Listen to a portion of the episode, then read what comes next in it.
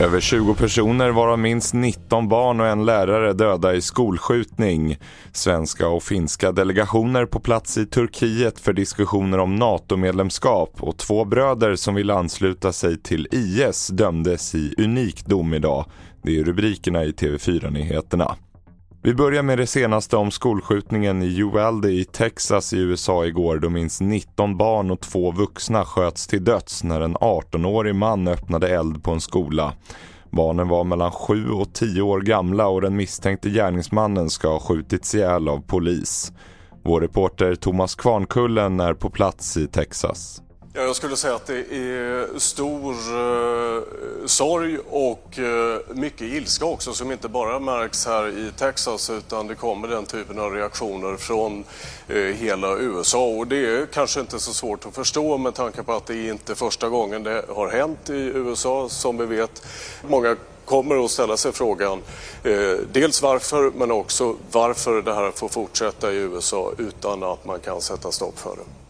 Mer om det här på tv4.se. Nu klockan 12 svensk tid träffar svenska och finska representanter en turkisk delegation i Ankara i Turkiet för att diskutera ländernas NATO-medlemskap. Från svensk sida deltar statsminister Magdalena Anderssons statssekreterare Oskar Stenström som ska ha konsultationer med Turkiets representanter som består av president Erdogans talesperson Ibrahim Kalin och biträdande utrikesministern Sedat Önal. Slutligen om att två bröder som greps på Landvetters flygplats i februari och som enligt åtalet var på väg att ansluta sig till IS för drygt en timme sedan dömdes till åtta månaders fängelse vardera. Detta för resandebrott enligt terroristlagen och det är den första domen i sitt slag i Sverige.